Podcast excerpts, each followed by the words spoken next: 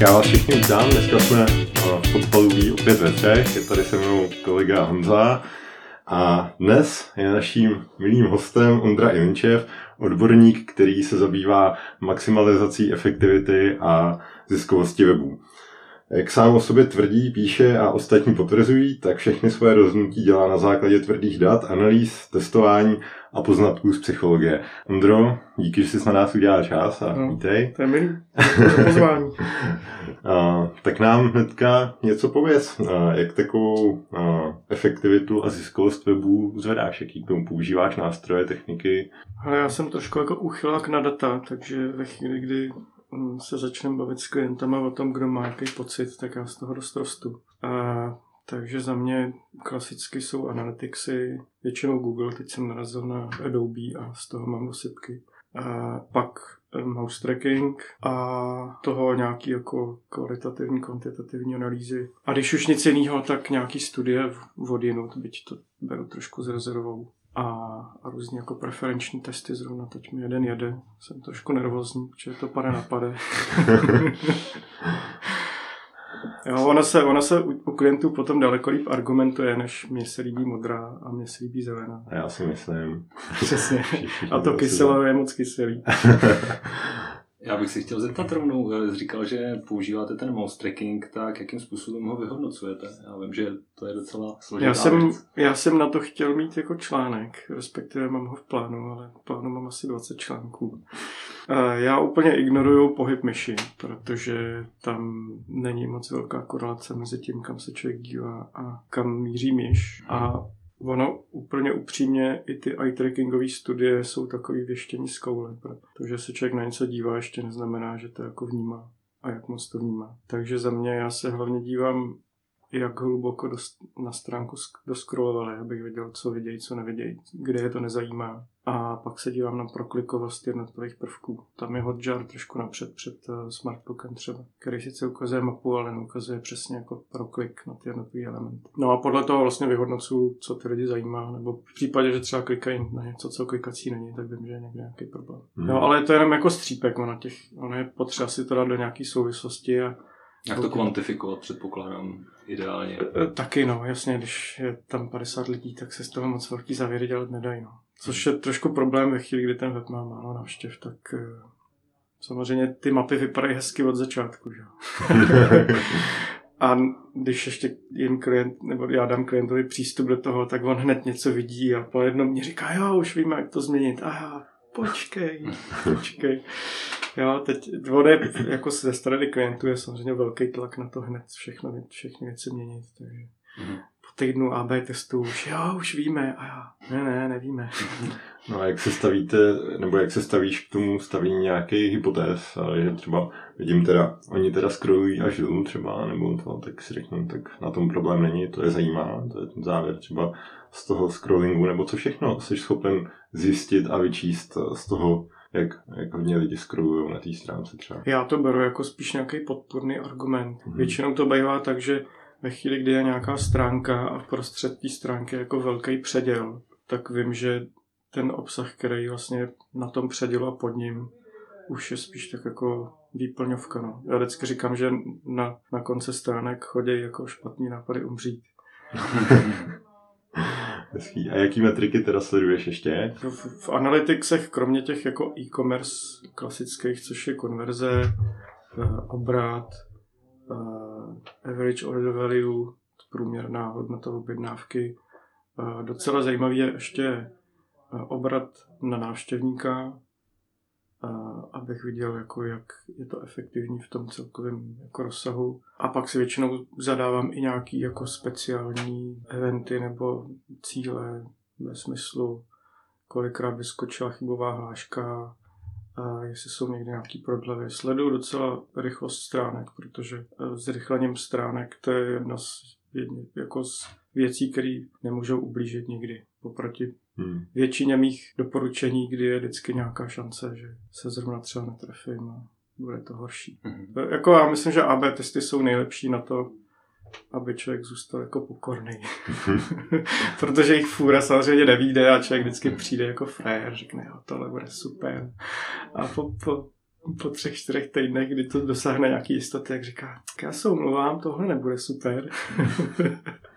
jak třeba začít s tím AB testováním, když, když bychom šli na nějakou stránku a teď, teď si položili nějakou hypotézu, jak jako vůbec si Já položit myslím, správnou hypotézu nebo... Začít s AB testováním znamená udělat si pořádnou analýzu, aby člověk zjistil vůbec, jako co je na té stránce špatně a co má a nemá testovat, protože i po té analýze jako většinu má člověk nějaký seznam třeba 20-30 věcí a nedá se všechno testovat, protože to časově nezvládáte, takže si musíte udělat někde nějakou čáru a říct si, hele, tohle prostě změníme, protože to je buď evidentní, nebo hm. bychom naopak nedosáhli ty jistoty nikdy. A pak jsou věci, které má smysl testovat a to jsou ty, které mají velký potenciál s tím zahýbat, ať už teda nahoru nebo dolů, a malou nebo menší jistotu toho, kam se to jako povede. No, já kdybych věděl na tu ty, že se něco jako změní a bude to lepší, tak to netestuju, že? Jasně. U málo čeho je člověk taky stej, že v tomhle případě. no já už jako s... po těch letech a hlavně, když vidím, jako děláme hodně uživatelských testování, tak tam já občas opravdu jako nevěřím. Ale vždycky, vždycky tam najdu věci, které i po těch 20 letech prostě bych nikdy nevymyslel. A přitom jsou, ale jako, jako v dobrým, jo? Mm. že prostě ten člověk řekne, hele, ale tohle já, když udělám tohle, tak mě to nevyhovuje a já. Aha. A teď začnu hrozně psát, že samozřejmě jako to přijde jako zajímavé. Mě by ještě zajímalo v souvislosti s tímhle, mm, jaký je teda nějaký typický UX proces, když teda jsem klient, přijdu k vám, tak jakým způsobem třeba to u vás chodí? No já většinou říkám, že jsem drahý a nemám čas. Tím začínám. Typický filtr na začátek. A já budu neoblomnej a řeknu, hele, já mám takovýho času a peněz, Ondro. tak co s tím provedem? tak co s tím provedem? já většinou začínám nějakou jako UXovou, respektive jako optimalizační analýzou, což, což je kombinace jako dat a, a lidí. Jo. Co se dat týče, tak analytika, uh, mouse tracking, pětisekundové testy nebo testy prvního dojmu, uh, který zjišťují nějakou jako pochopitelnost na první dobrou. A pak jsou tam různý přepisy online chatu, nebo docela dobrý jsou rozhovory s obchodákama nebo s nějakým jako obchodním oddělením. Uh, nasát ten obor vlastně. No, no protože to, ty já... problémy, na co se lidi ptají nejvíc, ne? Jo, já, já, jako pro mě čím víc tomu rozumím, tím mám pak jednodušší práci. Jo, nedej bože, když po mně chce někdo nějaký jako textařinu, což se děje jako poměrně často, protože já dost často jako ty klienty, oni řeknou, no tak nám to jako překresli, já říkám, hele, nám to překreslíme, ale máte blbý obsah a jako 80% síly té stránky a, a řekněme tři čtvrtiny pozitivních AB testů jsou spíš o textech, než o čemkoliv jiném. No, takže začneme řešit, hele, a, říkáte to správně a je tohle ten správný argument a je tam něco, co, čeho se ty lidi bojí a vy kolem toho tak jako tancujete a nechcete to moc říct. A nebo víte, komu to říkáte vůbec? No, no, jasně, no. jasně. Jo, takže, takže za mě i já jsem se třeba dlouho vyhýbal jako hloubkovým rozhovorům, mě to vždycky přišlo taková šeškárna. Ale já to jako většinou spojuju s uživatelským testováním, kdy se s těma lidmi nejdřív třeba pobavím nějakých 20-30 minut mm-hmm. a pak jdem testovat tu, tu stránku nebo wireframe. A jako vřele doporučuji testovat i klidně skici. Fakt, teď jsme dělali, teď jsme dělali něco pro, pro banku, a testovali jsme normálně wireframe no, na kreslení. A mm. nikdo s tím neměl problém, ty lidi byli úplně v pohodě. A co, bylo, co to bylo za vzorek lidí, na komu jste to ukazovali? My jsme testovali novou sekci na investice pro nějakou banku mm-hmm. a řešili jsme vlastně motivace těch lidí, a co je, nebo takhle, cílovka byly lidi, kteří mají peníze na běžném účtu, kterým jako ztrácejí hodnotu kvůli inflaci a mým cílem bylo tedy přesvědčit, aby šli do, do nějakých jako podílových fondů nebo mm-hmm. investičních produktů, který mají přece jenom jako dlouhodobě to mhm. zhodnocení mm-hmm. jako výrazně lepší. Mm-hmm. Jo, takže jsme vlastně testovali, jestli je to pochopitelný, to je jako první, jestli je to přesvědčivý, jestli jsou tam argumenty, které padají na úrodnou půdu. I s ohledem na to, že samozřejmě někdo má na účtě 100 tisíc a někdo má na účtě prostě pětistovku a, a může prostě měsíčně dávat jako řády 100 korun a ne nějaký 10 tisíc. Prakticky to teda bylo tak, že jste jim to ukázali kde? Jako papírová podoba nebo PDF nebo... Eh, Já jsem to kreslil v eh, Balzamiku Mhm. a ukazovali jsme jim to v InVisionu jako propojený vlastně Jo, klikací. statický klikací Mhm. eh, jako dráťáky. Jasně. Mhm. Nejrychlejší varianta je dostat něco interaktivního. No jasně, jasně. Jasně. Mhm. Jo, protože ono popravdě, já si myslím, že to úplně stačí. Jo, že hrát si, hrát si týden v Actionu, abych udělal nějakou interaktivitu, to už to rovnou můžu dát programátorovi, který vezme nějaký framework a udělá to HTML. Hmm. Je to jako výrazně lepší. A jak si teda tady na těch dráťákách ověříš, že to je přesvědčivý, no, že když je to vybraný nějaký vzorek těch lidí teda na to testování, tak mě to, dá se to, jako dá se tomu věřit, že... nebo- Hele, dá, protože já mám takový jako nepříjemný eh, otázky, kdy zjišťuju, jestli ten člověk to pochopil a, a nakolik mu to přijde jako relevantní. Je, je nesmysl se samozřejmě ptát, koupil byste si to. Jasně, jako jasně. kravina. Ale minimálně jako vidím i z té nonverbální reakce těch lidí, jestli, jestli jim to přijde zajímavý, nebo, nebo tady jako polospějí Jo. Mhm. a, a jenom něco jako rychle proklikávají. Hmm. Jo, takže jako není to úplně exaktní metoda, ale, ale je, je fakt, že když jako projde pod rukama šest lidí, tak už se z toho nějaký závěry dělat dají. A když se teda trošku vrátíme jenom k tomu procesu, tak tohle je teda jaká fáze? Tohle už jako prostě děláme na tom a je to nějaká první iterace nebo... Tohle je, řekněme, fáze, kdy já zjišťuju, jakým je to stavu. Mhm, Jo, jasně. a zjišťuju nějaký potenciální problémy. Full výzkum, víceméně. Ano. Mhm, jasně. Jo, na základě tohohle nám vypadne nějaký seznam věcí, které je potřeba změnit nebo testovat. A pak se vlastně dělají varianty a zkouší se, co jako dopadne líp. No. Jo, respektive v té první fázi já většinou těm klient dávám, klientům dávám seznam věcí, které můžou opravit rovnou Mhm, a pak začínáme nějakým prvním testem. Jasně. Mhm. A podle toho, jak moc velký je to korporát, tak podle toho od analýzy k testu je čím dál větší čas. Mhm, mhm. Tím víc si můžou dovolit iterací tvých, eh, tvých zásahů a, no, já si, testů. t- ono je to jako paradoxní, protože velké firmy si to můžou dovolit finančně, ale mají procesy, které to strašně zpomalují. Takže se to vlastně řešit třeba reálně ani nedá, ne? Kvůli těm procesům. A někdy, a někdy, někdy prostě řeknou, no my máme centrálu někde a nad webem nemáme vlastně žádnou kontrolu a neuděláme tam nic. A, a pak říkám, hele, tak prostě buď to, buď to uděláme jako na Piráta a, pa, a pak se omluvíme, jo, tím, že prostě spustíme nebo na, naimplementujeme jako AB testovací nástroj a pak tam někde jako vsuneme nějaký HTML kód. A, a nebo si to Tak prostě manager budeme- taky snese všechno. jo, já, údajně uh, One Click Order na Amazonu udělal programátor po té, co mu to management zamít. Ale já se trošku obávám, že to bude spíš mýtus. Já bych se ještě, eh, jestli můžu, vrátil k tomu AB testování. Mě by zajímalo, na co si tam dát pozor u, u toho ověřování, jestli se dá věřit těm závěrům nebo ne, protože když jsem se jako Google pár věcí okolo toho, tak prostě jsou články 50 omylů při AB testování. tak co si myslíš, že je na, na co si dát pozor, abych potom těm výsledkům mohl věřit? Aspoň třeba podle tebe ty nejdůležitější Hmm. faktory, jako třeba testovat to souběžně, nebo nějaký takovýhle. No, jasně. Tak ono ABčko se nedá testovat nesouběžně, ale, ale za mě první je udělat si prostě pořádek v eh, Google Analytics, protože 70% klientů, který ke mně chodí, tam mají nějaké chyby. A často se zjišťuje, že ty výsledky prostě jsou takový, že tomu člověk potom nevěří. A samozřejmě, když mám jako bordel v datech, tak Se dá těžko Začít- něco vyvozovat. Začít AB testovat je jako nesmysl, to si rovnou můžu hodit korunu. Co se toho AB testu samotného týče, tak eh, tam podle mého nejdůležitější je jednak teda si vymyslet nějakou smysluplnou hypotézu, netestovat blbosti, což by mělo víc z té analýzy. Můžeš dát nějaký příklad, Hmm. takový smysluplný hypotézy.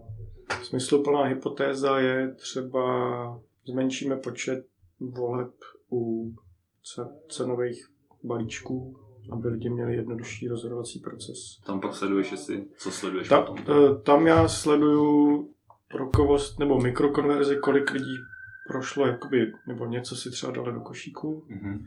a kolik lidí dokončilo ten samotný proces objednávky jak je to s obratem, Mhm. protože někdy to vypadá hezky, konverze se zvednou, ale jako objem celkových peněz se třeba sníží. Mhm. Co třeba takový to typický, tak to tlačítko neuděláme červený, bude zelený. To je, myslím, druhý nejčastější test, pokud začínáte AB testovat. První je, myslím, změna titulku a druhá je změna buď barvy nebo textu na tlačítku. A po pár takových testech část lidí to zase jako zapomene a řekne, no to je na nic, to, se jako, to je prostě To nástroj. je přesně ta špatná hypotéza, že? To No, tak vy to musíte něčím samozřejmě mít jako podložený, jasně. Pokud máte černý web a na něm máte černý tlačítko orámovaný šedě, tak si řeknete, dobře, tak hypotéza je, hele, tlačítko má malý kontrast, je málo vidět, udělám ho oranžový na černým, to bude jako pěst na oko, ale všichni to uvidějí, pak, pak jo. Ale ono, popravdě i tohle si nemyslím, že by byl úplně jako nejjednodušší test na konfiguraci, protože jde skrz celý web a je vždycky trošku jako problém vůbec jako nastavit, kde to má běžet, co, co měnit, jo. Takže já doporučuji začít testovat jinou verzi jedné stránky. Vybrat si třeba nějakou, kde se člověk hodně rozhoduje. Typicky třeba No. no. ceník, jak si třeba... Buď, anebo v- jako klasicky třeba v objednávkovém procesu řeknete, hele, tady lidi nerozumějí volbám dopravy, a zkusme to jako zjednodušit, nebo, nebo jim to nějak, já nevím, třeba předvybrat nejčastější způsob, nebo něco takového. Nejhorší je, že zrovna v tom košíku to, To je- programátoři mají nejméně rádi, protože to je nejsložitější. Ale, A ale programátoři vás při každém AB testu budou posílat někam. Jasně. A to tady mám programovat z plezíru, jako. Pro ně je to práce navíc, že jo? Oni si myslí, že si nějaký tyjo, designer tady vymýšlí horní, dolní a... Je potřeba ho vtáhnout do toho procesu, aby věděl ten smysl, že jo, jak se říká. No, nejlepší vtáhnutí do pro- procesu, co znám, je udělat si tabulku s nej- nejlepším skóre, jako je v he- ve hře, s tím, že řeknete, kdokoliv může vymyslet AB test a pak se vsází, jestli varianta A nebo B. Udělat z toho prostě hru. No. Prostě dobrá gamifikace, ne? Jo, tohle je dobrý. 500 na oranžový tlačítko. Jo, Dávám velký žeton, jasně. Jo, a t- jinak jako co se těch chyb týče, tak já myslím, že nejdůležitější je si spočítat eh, jako dílku testu předtím, než člověk začne a nekoukat na to každý den, protože ty čísla se mění často a to, co, se, to, co vypadá v jeden den, že už je jako statisticky validní, tak druhý den zase není. Jo. A taky tam asi hrajou roli ty externí vlivy, když je venku hezky, ne? Nebo jako samozřejmě, že u toho ABčka se to rozděluje rovno, rovnoměrně, ale Tam spolu ty jako varianty zápasejí v jednu chvíli, jo, ale, ale chápu, no. my jsme třeba teď, teď jako děláme s jedním velkým zahradnictvím, který vypěstuje asi milion kytek ročně a začali jsme někdy na podzim, já jsem udělal analýzu a začali jsme dělat změny, změny. Změnili jsme objednávkový proces, zlepšili jsme detail produktu, přidali jsme výhody oproti konkurenci, fakt už jsme jako dělali jsme všechno možné. Lukáš tam, Lukáš Pítr tam dělal SEO, PPCčka. A fakt už jsme se stavěli na hlavu a prostě ni- nic, prostě nic. Jo, a najednou prostě vysvětlo sluníčko, jak bylo dlouho zima a najednou bylo sluníčko. jo, jo. A konverze se strojnásobila a my všichni prostě facepalm, že jo. No, jasně. A klient, klient, který s náma začal s tím, že, že chce zdvojnásobit obrat, tak mu to vylítlo asi o 60 nebo 70% a říkal, hele kluci, já nestíhám na logistice, vypněte všechny PPC. Už jste to zapli. Už to zase vypněte. Jo, ale to jsou takový jako na první pohled jako hezký problémy, ale když Hmm. potom zjistíte, že z dodací lhuty, která je normálně tři dny, tak je třeba 10, tak Je to nakonec problém, že? No, je velký, Jasně. no. A musí se přijímat lidi, že jo, teď lidi nejsou. Hmm. Možná i jako, co je potom teda výstupem, kdy končíš, kdy tvoje práce vlastně třeba s klientem končí, jaká je třeba finální fáze toho procesu. Ale Jestli já, s ním, končí teda. já s ním končím, když si myslím, že mě nepotřebuje, anebo že se mu nevyplatím. Mhm. A většinou ve chvíli, kdy jedeme nějaký AB testy, tak ze začátku to bývá relativně jednoduchý, protože ty weby nebývají úplně optimalizovaný. Hmm. A postupem času otestujeme ty evidentní věci a pak se začneme vymýšlet co a jak. A v určitou chvíli narazíme na nějakou mez, kdy se prostě všichni snaží a. Už to nepřidáší A a další procenta Jo, navíc. Přesně tak. Jo, to je ten of diminishing returns. Mhm. Vlastně. Mě by ještě zajímalo z hlediska psychologie, um, jak se třeba tváříš, určitě víš, jak funguje Booking z hlediska UX a jakým způsobem oni prodávají a Pro bůh, ten pokoj už nebude k dispozici za pět minut. Nepromarně svou šanci. jo, jako dnes tvá nejlepší nabídka, že, samozřejmě. A takový, tak je, jak se na to třeba ty tváříš z hlediska jakoby třeba etického, nebo jako jakým způsobem, protože to je prostě tvrdý sales, že jo, jako mně to teda tak přijde, tak by mě zajímalo, jak to třeba vidíš ty. Hele, já jsem se na tohle téma bavil s tím Lukasem, což je ten jejich hlavní optimalizátor, který má pod sebou 200 lidí. A říkám, hele, jako mně už přijde, že to jako zahranou nějaký etiky. Mhm. A je fakt, že už jsou tam jako sviňárny, opravdu. No, Jo, třeba hodnocení, který začíná na 2 a čtvrt, nikoliv na jedničce, že jo. Když je škála od 1 z 10, Mm, tak mm. hotely mají 8,5, ale někoho nenapadne, že nejmíň, co může člověk dát, je prostě ten nula. No, je 2,5. A těch, těch jako, takových jako malých domů je tam poměrně hodně. A říkám mu, hele, jako neubližujete si jako dlouhodobě tímhle tím, že jako jasně, z toho člověka vyždíme to víc peněz teďka, ale postupem času se začne jako cítit jako lovná zvěř na tom webu a prostě tam nepřijde. A on říkal, hele, my jsme v takovém postavení, kdy a, jako ten člověk se vždycky vrátí. Nebo je, Mají to je- změřené asi. A oni mají změřený všechno. Mm, mm. Tam jako Mm. Oni fakt zkoušejí. Teďka, teďka po dlouhé době udělali poměrně jako radikální AB test, kdy testují homepage, která se jim jako výrazně zjednodušila. Ale jinak je to takový, jako že si to člověk většinou nevšimne. Jako Mhm. Amazon taky jede tisíc testů ročně. Mm. A když se zeptáte lidí, jak, jako kdy byl poslední redesign Amazonu, tak řeknou někdy, to je pořád stejný. Ale když jim pak ukážete, jak to vypadalo před dvěma lety, tak na to koukají. Klasický postupný redesign. Hmm. No, ale má to své limity. V určitý chvíli prostě dosáhnete nějakého lokálního maxima a pak to musíte jako zavraždit vlastní dítě a, Radikální řez. no, no, a Mm, zkusit něco úplně jiného. No. Jsou nějaký uh, typy, uh, který ty s radostí uh, používáš u svých klientů. Ty jsi o tom totiž publikoval na blogu, je super článek, jako principy nedostatků a, a takových věcech, tak co z toho třeba aplikuješ nejčastěji, nebo bys doporučil? Ale já to nejčastěji aplikuju na vlastní děti, ale bohužel ta starší už to začíná aplikovat jako zase zpátky na mě. Takže naše debaty připomínají rozhovor FBI vyjednavače s, s teroristou a, a různě si ty role měníme. Nikdy nedělej kompromisy, no, Tim Ferris. No. Ne, Tim Ferris. Ne, ne, ne. Vo- Vos, myslím, že se jmenuje. Jo, jo, Wasp, jo, jo. Mnoho těch principů jako hraničí s nějakou manipulací. No, bych Já- že to je nové hraničí. Nebo to z který strany. za mě možná jako mimo jako psychologický fígle za mě nejdůležitější, aby to sdělení bylo pochopitelné. Já, se, já se hodně často setkávám s klientama, který mají ty vzletný slogany, kterým nikdo nerozumí. A ten člověk, jak je čím dál tím méně trpělivý, tak jako jakmile během pár sekund nepochopí, co mu nabízím a proč by to mělo zajímat, tak jde pryč. Jsou ty pětivteřinový testy. Někdy. No, ně- někdy jo, někdy ne. Ono samozřejmě se tím nedá zjistit úplně všechno. Já jenom, aby všichni věděli, pětivteřinový test to je to, jak se to ukáže ta stránka na pět vteřin člověku a pak říká, co tam bylo. Pak se ho většinou jako ptám, už je takový jako mm, osvědčený seznam otázek, eh, klasicky, o čem ten web je, eh, co byste udělal dál, v čem, v čem vám to pomáhá, nebo jaká výhoda a co je to za firmu. A kolika lidí se musíš takhle zeptat, aby jsi byl jistý?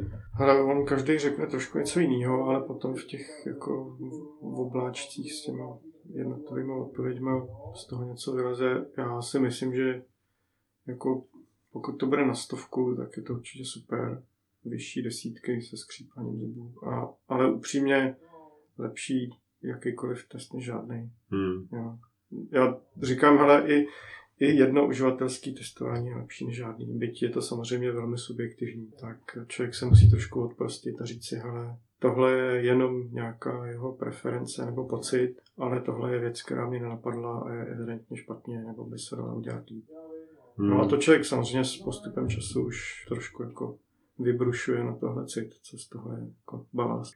V psychologii ještě jsem si našel uh, další principy, třeba ukotvení.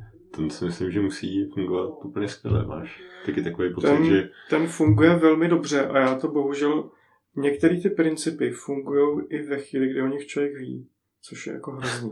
Mhm. Ka- klasický třeba ve chvíli, kdy se v seriálech, kdy je ten smích, který Hmm. se pouští, Love Box, se tomu říkalo, nebo říká. Teď od toho teda trošku upouštějí, ale všichni vědí, že to prostě není živý publikum. Je to fake, ale Přes, přesto, přesto většina lidí preferuje jako tuhle, tuhle Aby to tam bylo. Jo. A já třeba u ukotvení teďka zrovna jako koketuju s bezdrátovými sluchátkama a říkám si, jo, teď jsem koukal po těch Appleových, který stojí asi 4 tisíce. Říkám, ty, to je taková raketa, já to jako nechci za to dát. Jako pak, Ale jako musím říct, že jsou fakt skvělý, jo. Já, jsem, já, já jsem je nakonec dostal k Vánocu, protože jsem u nich tak dlouho, že jo, nebo ani nevím. Ale to je teď, dobrá taktika. teď, si to, teď si to bez toho nedokážu představit, jako fakt, to prostě člověk vyjde, je to spárovaný během vteřiny, žádný trouble. Já hlavně jako přecházím od, od telefonu, kde poslouchám podcasty, k, k, te, eh, k nočasu, kde prostě koukám na seriály při práci, což je teda trošku divný, ale tak mám tři monitory, tak proč bych si najednou nepustil seriál? Když zvládáš všechno dohromady, tak proč ne? No a tak jako samozřejmě, když něco vymýšlím nebo mám něco opravdu jako Tak je to důležitého, tak to nejde, jo. Jasně, ale jasně. V chvíli, kdy dělám nějakou rutinnější práci, tak, eh, tak se to docela dá. No Janka Chudlíková by ti dala, no. to je náročný na mozek, jako takhle multitaskovat, ještě takhle dobrovolně. Já bych jenom ještě dodal k těm sluchátkům. Já si vždycky vzpomenu na to, že bych chtěl tyhle ty bezdrátový, když rozmotávám ty svoje drátový. Jo, takže Úplně vždycky si říkám, Karel je má, sakra, že bych si je taky koupil. No a já jsem právě říkal, hele, to, straš, je to strašná raketa. A sta, staly se dvě věci. Jednak jsem našel nějaký jako sluchátka, který uvádějí, že mají stejný parametry a stojí 5 kg, ale vím, že z 90% je vezmu a hodím je do koše. ale mě hodně ovlivnilo to, že jsem se podíval, kolik stojí ostatní bezdrátový sluchátka. A oni jsou cenově jako vesměs jako na stejnou, neli dráž. Jo, a si říkám, aha, tak ono to asi opravdu Hmm. není až tak natažený. Takže tě ukotvili nahoře a prostě si je pořídíš. No, asi jo, no. Asi jo. No vlastně už jsou objedné. Obě- Objednaný ještě nejsou, ale, ale je to... No, ono to otázka teďka na Alze nešlo, věď, asi nevím. No, a, takže to jsme probrali vlastně i stádní efekt. Jo, těch věcí je hodně, ale třeba z, z mého pohledu to, co funguje jako psychologické triky, ale co funguje jako oproti nám, jako jexákům, jsou třeba klasický uh, fokus grupy, jo, kdy tam je tolik jako biasů, tolik eh, jako pocitů a tak velká možnost, že to jako nedopadne, že se od toho jako velmi upouští, Mhm. jo, protože ať už, ať už je to nějaký Dal bys když tak třeba nějaký příklad? No, potvrzovací bias, že tam člověk přijde s něčím, co si chce potvrdit a, a ptá se tak, aby se to splnilo. E, Nebo tam bude nějaký alfa samec, který prostě řekne, hele, mně, přijde, že je to takhle a všichni ostatní řeknou. Odkejvaj. Mhm. To odkejvaj. Tak- Tak, to, to byla ta Tak když to klasická... říká Ondra, tak... Jo, klasický video, já jsem to dával v nějakém z předchozích článků, kdy udělali přesně takovouhle studii, kdy byla nějaká ordinace oční a vždycky, když uh, zazvonil nějaký, nějaký zvonek, tak všichni stali v té ordinaci. Jo, a všichni to samozřejmě byli herci a byl tam jeden člověk, který tam jako přišel a zjišťovali, jako, co bude ten člověk dělat. Všichni lidi nakonec prostě vstávali a seděli si a když se ho ptali, proč to dělá, tak část lidí nevěděla. Jeden člověk se snad zeptal, proč to dělají a oni řekli, jo, prostě takhle vždycky se tak dělalo. tak dělalo. Jo, ale to je jedno, jestli je to o vstávání, nebo je to o tom, jak dlouhá je čára, jo, to, jako, když se na to člověk podívá zvenku, říká, ty lidi jsou fakt jako pitomci. Jo, ale já si myslím, že ten jako tlak Jsme sociální tvorové. No jasně. Hmm. Tak a historicky, že jo, prostě ve chvíli, kdy vás vyloučili z tlupy, tak jste umřel. Přesně. To je teďka taky, když jdeš po ulici a dva, jako dva, stačí jeden člověk, začne se dívat někam do dály, tak vidíš, jak ostatní se taky podívají prostě. Že? Jo, to dělali, to dělali v New Yorku, to byl chlápek, který koukal nahoru a zjišťovali, jak velký se kolem něho udělá dav. Tak No. teď tam, teď tady byla tam vzducholek, tak to chápu, že? Hmm. Kde třeba pro tebe začíná a končí a, ten zážitek toho člověka, který jako, protože to, to je vlastně napříč v podstatě vším, to je o podpoře, o webu, co ještě ty jako třeba z tvý pozice řešíš, abys maximalizoval ty zisky pro tu firmu? Hele, mně přijde, že taková zatím jako mírně neoraná oblast je retence. Jo, že všichni se můžou zbláznit z akvizice a ze získání nových zákazníků a trošku dlabou na ty stávající. Jo, a s ohledem na to, že už teď se dá docela dobře analyzovat nějaký jako chování a, a cykly, cyklický jako nakupování a, a kdo je jaký zákazník, různý RFM-kový analýzy a tak dále, tak si myslím, že snad se trošku to kivadlo zase jako vrátí zpátky. No. Teď, teď je to, myslím, že za 43 dolarů, který se dávají do akvizice, se dává 1 dolar na retenci. Mm-hmm. A co, co třeba takový typický obchod pro tu retenci může udělat?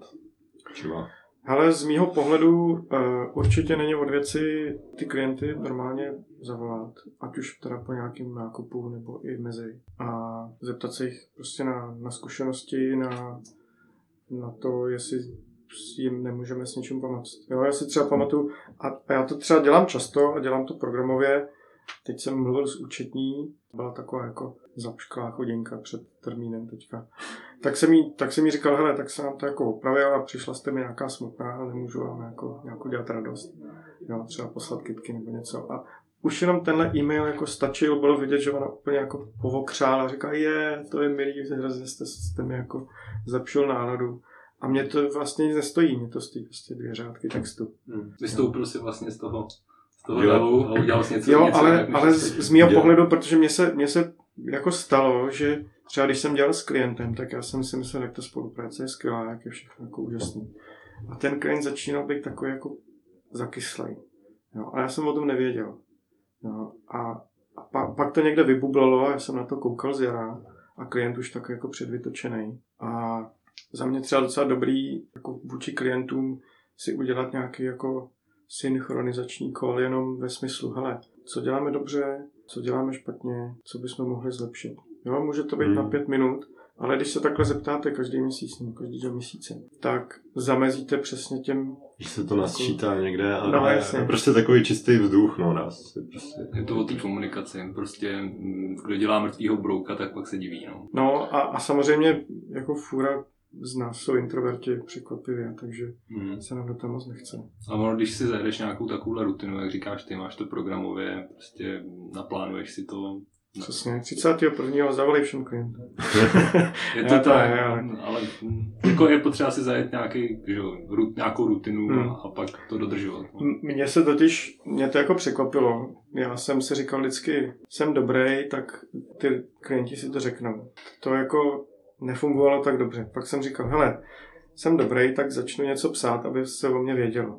To fungovalo jako výrazně líp. A teď přišly pak... podcasty. a pak jsem si řekl, hele, jsem dobrý, ale zjistil jsem, že pokud ty klienty nepotkám fyzicky a oni nezjistí, že nejsem idiot, tak je daleko menší šance, že mi dají kšeft. Takže teď se snažím občas, když jako je někdo zajímavý, tak mu třeba zavolat nebo se domluvit na oběd. No, ale už, už se to trošku zvrhlo, takže já už teďka dělám jakoby večeře, včera vařím a vždycky si řeknu, koho bych tam jako chtěl pozvat.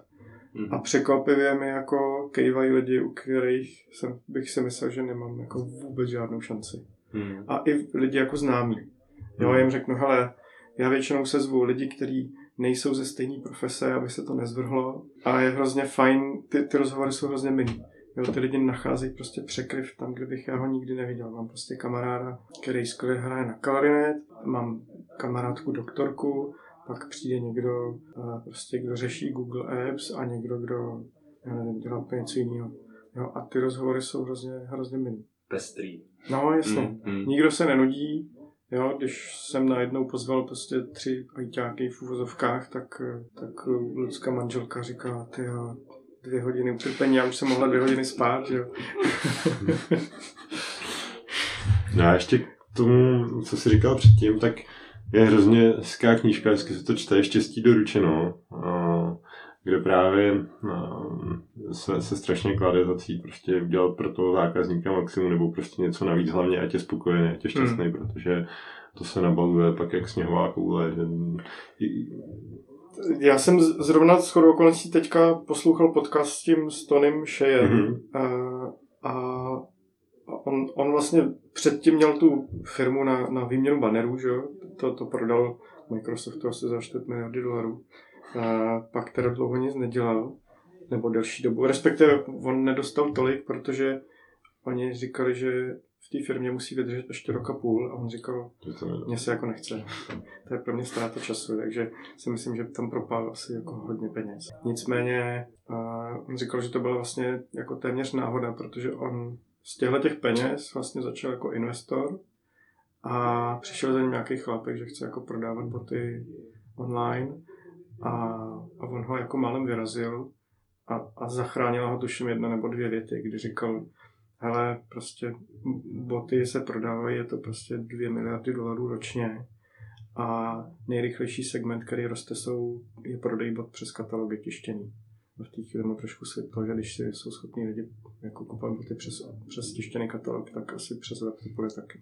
No, ale pak, pak měli poměrně jako dlouhou epizodu, kdy on všechny ty peníze, které vydělal, tak tam zase jako Skoro- zpátky Skoro vrátil a málo zbankrotoval, jo, takže ono to jako vypadá jako krásný příběh teďka, jak, je koupil Amazon, ale většina těch jako biznismenů, který my teďka obdivujeme, si prošlo poměrně jako drsným obdobím, kdy opravdu dřevěnou ze zbídou, rozváděli se a fakt jako ne, nevěděli co a jak. Je to tak. Máš tam ještě nějaký typ teda k té retenci třeba, u který jsme vlastně, u který jsme skončili? Ty jsi říkal o telefonování, tak možná i ten mailing si myslím, že je taková... No jasně, já z mého pohledu jako je, telefon se nedá příliš škálovat, když máš Hmm. těch zákazníků 20 nebo 30, tak to jde, ale u tisíce už to nejde. No. Takže za mě ten mailing je taková jako druhá nejsympatičtější metoda.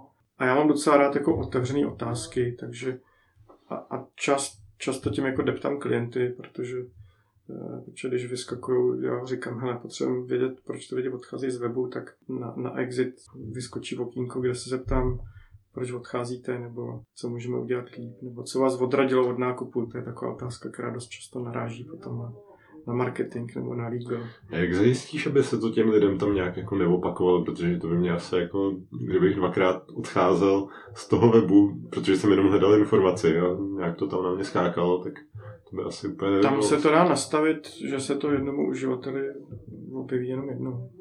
A ty na to používáš nějaký, nějaký toolík? Já na to mám Hotjar většinou. Jo, oni jsou, oni jsou i jiný, ale zatím jsem věrný Hotjaru. Mhm. Si ještě myslím, že v té retenci je dost pole neorané třeba SMSky. Jo, já si myslím, že jako když už na ně máš telefon, tak um, jakoby ten mail zapadne v té jako záplavě těch všech ostatních mailů a kdyby se k tomu přistoupilo samozřejmě nějak citlivě, ne úplně nějak, uh, nějak drsně, tak by možná teoreticky ty SMSky mohly taky nějakým způsobem fungovat, ale nevím, spíš se tam na názor, co si o tom myslíš. Já si myslím, že mohli, ale za mě je to strašně jako tenkej let, protože Invazivní, no. je, je to, lidi oproti ostatním kanálům nečekají, že jim bude prostě firma posílat SMSky. A jediný SMSky, které dostali, byly vemte si od nás předschválený úvěr. Vypršel datový limit. Uh, takže většina lidí jako a priori si myslím, že když jim přijde od firmy SMS, tak se na to dívá skrz prsty. Tak když je to nějaká třeba jako nabídka, slevový voucher nebo jako něco pozitivního. Jo, na ale jo, jako může to fungovat. Jo. Na příští nákup My jsme třeba. třeba, teďka koupili od rohlíku a byl tam, byl tam dopis od Čupra, který říkal, že jako se snaží a ne vždycky se jim to povede. A mně to jako přišlo milý. A pak jsem si říkal, hele, on něco posral, nebo proč mi jako posílá? Jako... jo, ale bylo, to, ale bylo to super, protože to bylo normálně v obálce, písmem, který připomínalo normálně Ruční. stroj. A byl tam podpis, jo, takže to fakt jako myslím si, že určitou hodnotu mělo a v zásadě mě to jako potěšilo. Nebylo to teďka někdy, asi před... Jo, t- před týdnem. Mě- Mě zrovna pan řidič se totiž omlouval, že pro mě ztratil dopis. tak jsem říkal, to jo. Já jsem totiž hejtoval na Twitteru, že, že mi z rohlíku posílají jako hnusný avokáda a dělají to dlouhodobě, tak, tak jsem si říkal, jestli to s tím nemělo třeba souvislost, tak asi nemělo. Mimochodem kupuji si na rohlíku avokáda. Ale já to řeším manželka upřímně, ale avokáda nám, avokáda nám dorážejí a nemyslím si, že by byly jako hnusný. Já jsem z toho hrozně smutný, mě vždycky přijede špatný. No, no to je jedno. Třeba si to poslechne tenhle podcast Tomáš. Jo, Tomáši, jestli tohle Ne. slyšíš, něco s těma avokádama, prosím tě, Ale udělej. já myslím, že o tobě ví, že tě třeba nemá rád. jo možná to Taková podpra, podprahový, hele, tady Karlově je jenom špatný avokádo, jo, prosím. To vemte z té starý bedínky, jo? No tak to, ne, to nemají asi rádi ani Janko, protože tam k tomu Twitteru psala, že, uh, tweetu psala, že se jí děje úplně to stejný. no to jsme, to jsme odbočili. Já bych se, Ondro, zeptal na tvoje teďka spíš jako podnikání obecně. Hmm. Jak třeba vypadá tvůj typický den, no, když přijdeš do práce, tak Ale můj typický den přijde, jako nejdřív se zbudím, pak se snažím asi půl hodiny vzbudit děti a nezbláznit se z toho. Takže ve chvíli, kdy přijdu do práce, tak já už jsem vlastně jako to nejhorší mám za sebou. ne, to samozřejmě jako trošku tady dělám legraci, jo, ale ještě než jsem měl tak strašný práce, tak jsem většinou začínal den tím, že jsem si čet nějaké odborné věci. Takže jsem strávil třeba hodinku čtením a nějakým jako sebevzděláním, protože jsem trošku úchylný a, a čtu pořád a čtu za chůze, což jsem musel teďka Lukášovi předvádět jako po, po schůzce. Takže si tím jako zlepšuju periferní vidění. Aby tě něco nesrazilo. No, jako před přechodem se samozřejmě dívám, jo, ale jinak když jdu po chodníku, tak se jako, dokonce jako vyhejbám se hovínkům a lidem. To, jo. Mm, dobře periferně. Jo, jo, jo. jo to, už- to už je periferně plus multitasking. ještě, ještě pak tam do toho přidáš ty seriály, jak jsi říkal, že, že koukáš. Ono, kdyby si šel po takový krymský, tak to bys musel jako číst a tancovat valečík. Jestli jsi tam někdy šel, ale tam je to peklo zrovna. No, takže, takže většinou, uh, no a já nějak, já moc nelpím na věcech a spíš lpím na nějakým vzděláním, protože předu a myslím si, že i jako šetřím těm těm klientům trošku peněz. Tak jak velkou část dne třeba věnuješ vzdělávání? Jestli to lze říct, že to děláš každý den, nebo jestli to je... Ale teďka moc ne, protože mám v běhu 20 projektů najednou. Ale normálně tak hodinku až dvě. Mhm. Jo, což potom jako vypadá docela jako debilně, jo, protože když se kouknu na Toggle, kde mám pět No, hodin, to nasčítal. no. Uh, tak, eh, tak prostě se mi všichni smějou a řeknou, já mám 10. Jo, a, a říkám, no hele, já jsem v té práci třeba taky jako 9-10 hodin, ale, ale... Administrativa. No jasně, ne všechno fakturu, to, to, by, Ale- to by mě hamba fackovala. Pak mám nějaké jako sebevzdělání, blogy, něco svýho. Takže A pak marketing pra- vlastně. Takže marketing a pak Hmm. pracuju. No. No a ty seš teda, jak to máš? Ty seš Ilinčev SRO, zároveň teda Ano. vlastně fyzická osoba, a tak máš nějaký tým, který pro tebe dělá, nebo jak, jak vlastně? Ale to- mám, ale já jsem jakoby nikdy nechtěl být jako agentura nebo Mhm. jako velká firma, protože já mám jako rád svoji práci a vím, že když tady budu mít jako na full time pět lidí, tak budu jenom chodit po jednáních, podepisovat faktury a dělat ředitele školky. Jo, takže já teda těch pět lidí mám, ale všichni jsou to jako externisti. Ani většinou tady jako nesedí v kanceláři. Popravdě svého programátora jsem jako fyzicky potkal asi po roce. A takže mám nějaký dva programátory, mm, mám grafika teďka nově, který mi šetří hodně práce. A pořád se zdráhám jako přijmout nějakého UXáka. No. Hmm. Protože jako ke mně chodí klienti, kteří většinou mají špatnou zkušenost s, eh, s agenturou a když se jako bavíme, tak oni říkají, ale budeš to dělat ty, že jo? A já říkám, jo, protože to nemá nikdo jiný, jako kdo udělat. Hmm. Já tě teda trošku vyvedu z omylu, jo. Programátor, grafik, UXák, to už jako si agentura. No jo, asi jo. Já nechci být House of jo, chápu, jo. To, to jsi narazil taky jako na zajímavou přednášku o Honzovi právě ten, uh, ten, tam mluvil vlastně o tom, jak se rodil vlastně z freelancera, tak jak se přerodil na tu agenturu. A, Jo, mě to a popisoval, popisoval přesně to, to co Jo, jo, mě, mě, to jako, mně to přišlo hrozně fajn, že jsem se jako přesvědčil o tom, že touhle cestou jít nechci. Hmm. Jo, a když jsme se o tom bavili s Ticháčem, s Honzou Tichým, Tak asi po tak eh, ten říkal, hele, já kdybych si teďka mohl vybrat, tak já jdu na sebe. Protože těch starostí a administrativy a, po, a vlastně jako i politikaření, jako zabírá to poměrně velkou část práce a pak člověk jako chtěl jít na volnou nohu proto, aby měl nějakou volnost a dělal si ty věci po svém. hmm. Pak člověk jako fakticky tu práci vlastně nedělá, ale No jasně, to manažuje už, jenom. ano, Ono se ano, to to, už říká, že- jenom rozdáváš úkoly, kontroluješ, fakturuješ a scháníš nový kšefty. To-. To se, říká, to se říká i o programátorovi, který vlastně je Scrum Master. Z programátora Scrum Master, jak se říká, že z nejlepšího programátora získáš průměrného manažera. Tak vždycky se povyšuje až na úroveň, na kterou nestačí. Že? Já bych ještě k tomu vzdělávání teda. Uh, čteš spíš knihy nebo, nebo blogy nebo... Uh, Hele, ono se to to- vyvíjelo v to- čase. Já jsem Mm. začal blogama. Knížky jsem čet vždycky. Jo, já jako jednak miluju knížky jako fyzicky, protože není lepší pocit, než knížce poprvé zlomit hřbet a jako čuchnout si lepidla. Eh, A já jsem si chvíli třeba knížky odborný kupoval na Kindlu a pak jsem zjistil, že mi to nevyhovuje, protože je tam fůra informací, které na tom Kindle prostě jsou jako blbě stravitelný. Jo, jakýkoliv grafy, obrázky a, a tak dále. A asi jsem asi jako trošku starý. Hmm. Jo, jako na Ki- Kindle mám super prostě na beletry, Mhm. ale odborné knížky všechny kupuju i kvůli tomu, že to můžu kdykoliv komukoliv půjčit, když dělám docela rád. A, a nebo se k tomu vrátit.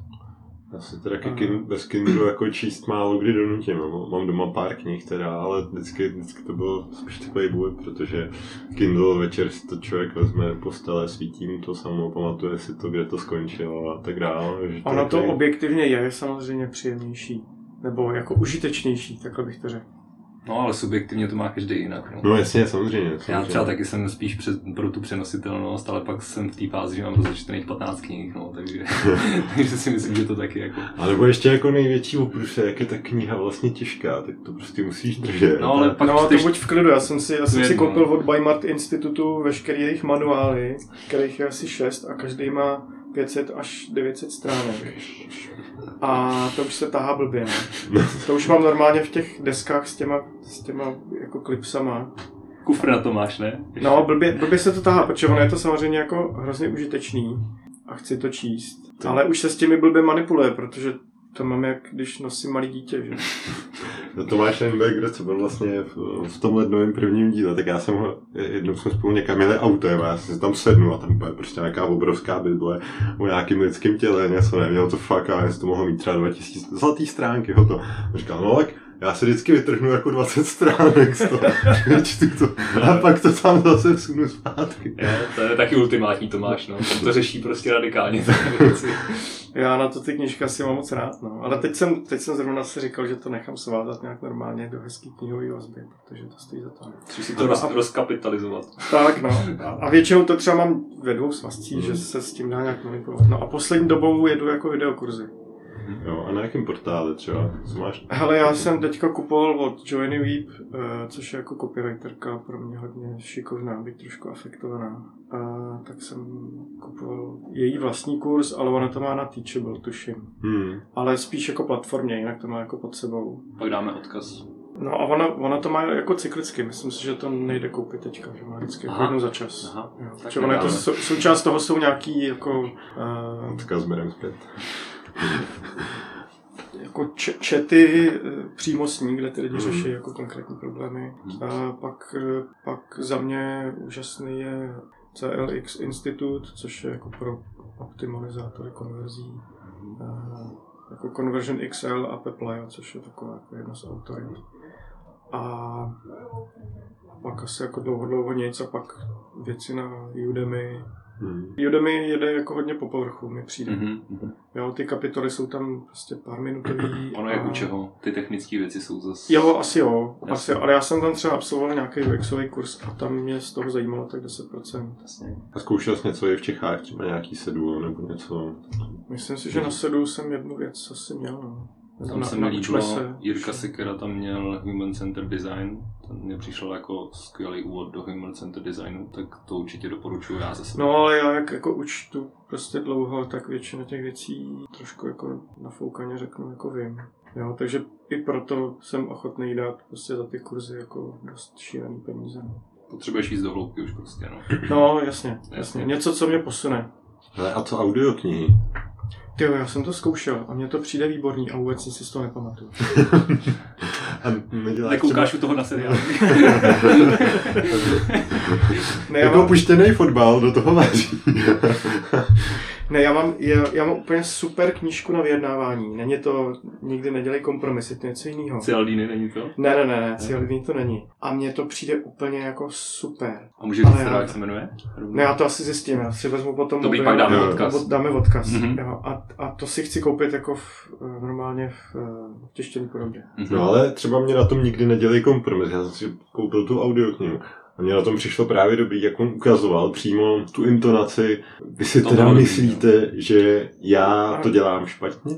Jakože prostě přesně ty techniky ukazoval, jak dělat pomlky, že zrovna Ale- tady v tom případě na to Ale jo, vyjedná- ale musí to namlouvat ten autor, což je vždycky trošku problematický, protože většinou tyhle lidi nemají úplně skvělý přednes. A dost často, eh, nebo většinou audioknihy namlouvají dabéři a herci. Jo? Takže pak je otázka, nakolik je to přenositelný, Hmm.